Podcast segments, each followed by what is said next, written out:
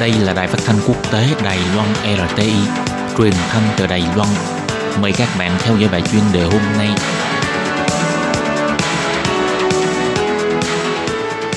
Lê Phương xin chào các bạn, các bạn thân mến. Hoan nghênh các bạn theo dõi bài chuyên đề hôm nay qua bài viết Sống tới già, làm tới già.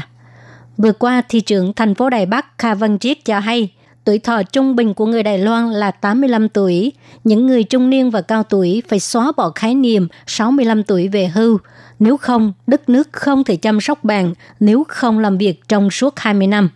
Mặc dù nghe có vẻ hợp lý, nhưng nghe có vẻ khắc nghiệt bởi vì tỷ lệ tham gia lao động của người trung niên và người cao tuổi ở Đài Loan thấp. Mấu chốt không phải là sự miền cưỡng tìm việc làm của người trung niên và cao tuổi, mà là ý muốn thuê người trung niên và cao tuổi của các doanh nghiệp thấp để nâng cao tỷ lệ tham gia lao động của người trung niên và người cao tuổi. Ngoài nhu cầu đào tạo lại kỹ năng làm việc cho người trung niên và người cao tuổi, quan niệm về người sử dụng lao động và người điều hành doanh nghiệp để cùng tạo ra môi trường việc làm thân thiện và lành mạnh cho người trung niên và người cao tuổi. Như vậy mới có thể đạt được hai bên cùng có lợi là sống và làm việc cho đến già.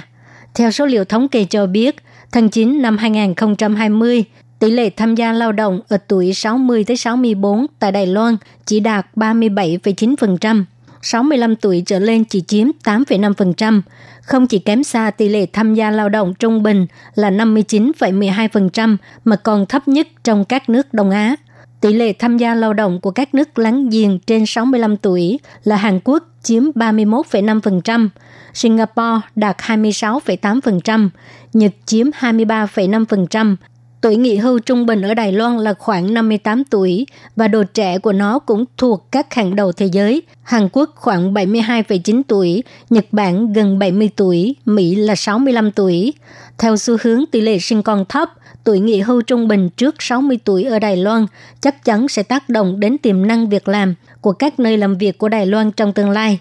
Trong những năm gần đây, mặc dù nhiều cơ quan chính phủ kêu gọi kéo dài tuổi nghỉ hưu 65 tuổi, cũng đã đưa ra luật xúc tiến việc làm cho công dân trung niên và cao tuổi để cấm các công ty phân biệt đối xử về tuổi của nhân viên và thậm chí cung cấp trợ cấp lương. Tuy nhiên, trên thực tế, môi trường làm việc của người trung niên và cao tuổi không thân thiện, có nhiều chứng ngại và quan niệm cũng lạc hậu, cũng chưa có cách nào để đối phó và điều chỉnh theo tốc độ già hóa nhanh của xã hội.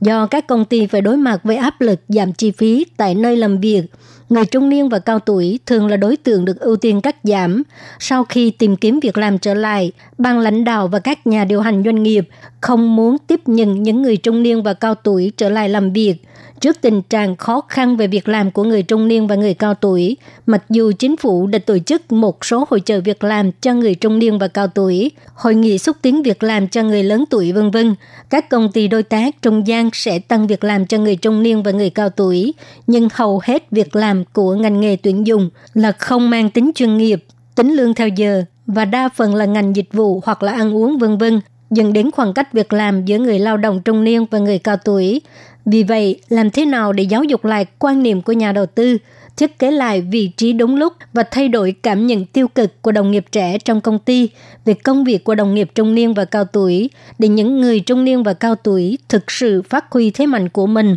tiếp tục kế thừa và chia sẻ công việc của thế hệ. Điều đáng chú ý là giúp người trung niên và người cao tuổi tìm được việc làm, tức là giúp đất nước, doanh nghiệp và người trẻ giảm chi phí xã hội trong việc hỗ trợ người cao tuổi, có thể tạo ra đôi bên cùng có lợi. Mặc dù Viện Hành Chính tạm dừng kế hoạch cải cách niên kim bảo hiểm lao động ban đầu được đề xuất trước cuối năm nay, dưới xu thế già hóa và tỷ lệ sinh giảm, gánh nặng tài chính của bảo hiểm lao động ngày càng nặng nề, không thể thay đổi xu hướng cải cách nghỉ hưu muộn, nhưng ít tăng phí bảo hiểm dân số toàn cầu đang già đi và ngày càng già đi là một xu hướng không thể thay đổi. Thay vì gắt bỏ và từ chối người cao tuổi tại nơi làm việc, các công ty nên làm tốt hơn nữa. Chất lượng y tế của Đài Loan rất tốt, miễn là dân số trung niên tập thể dục đều đặn và đủ dinh dưỡng, họ vẫn có thể duy trì sức khỏe và tràn đầy sức sống. Bằng cách sử dụng tốt nguồn nhân lực này, họ không những sẽ không trở thành nhóm dân số phụ thuộc và hỗ trợ xã hội, mà còn có thể tiếp tục đóng góp vào nền kinh tế tại nơi làm việc. Các bạn thân mến, các bạn vừa theo dõi bài chuyên đề do Lê Phương thực hiện. Xin cảm ơn các bạn đã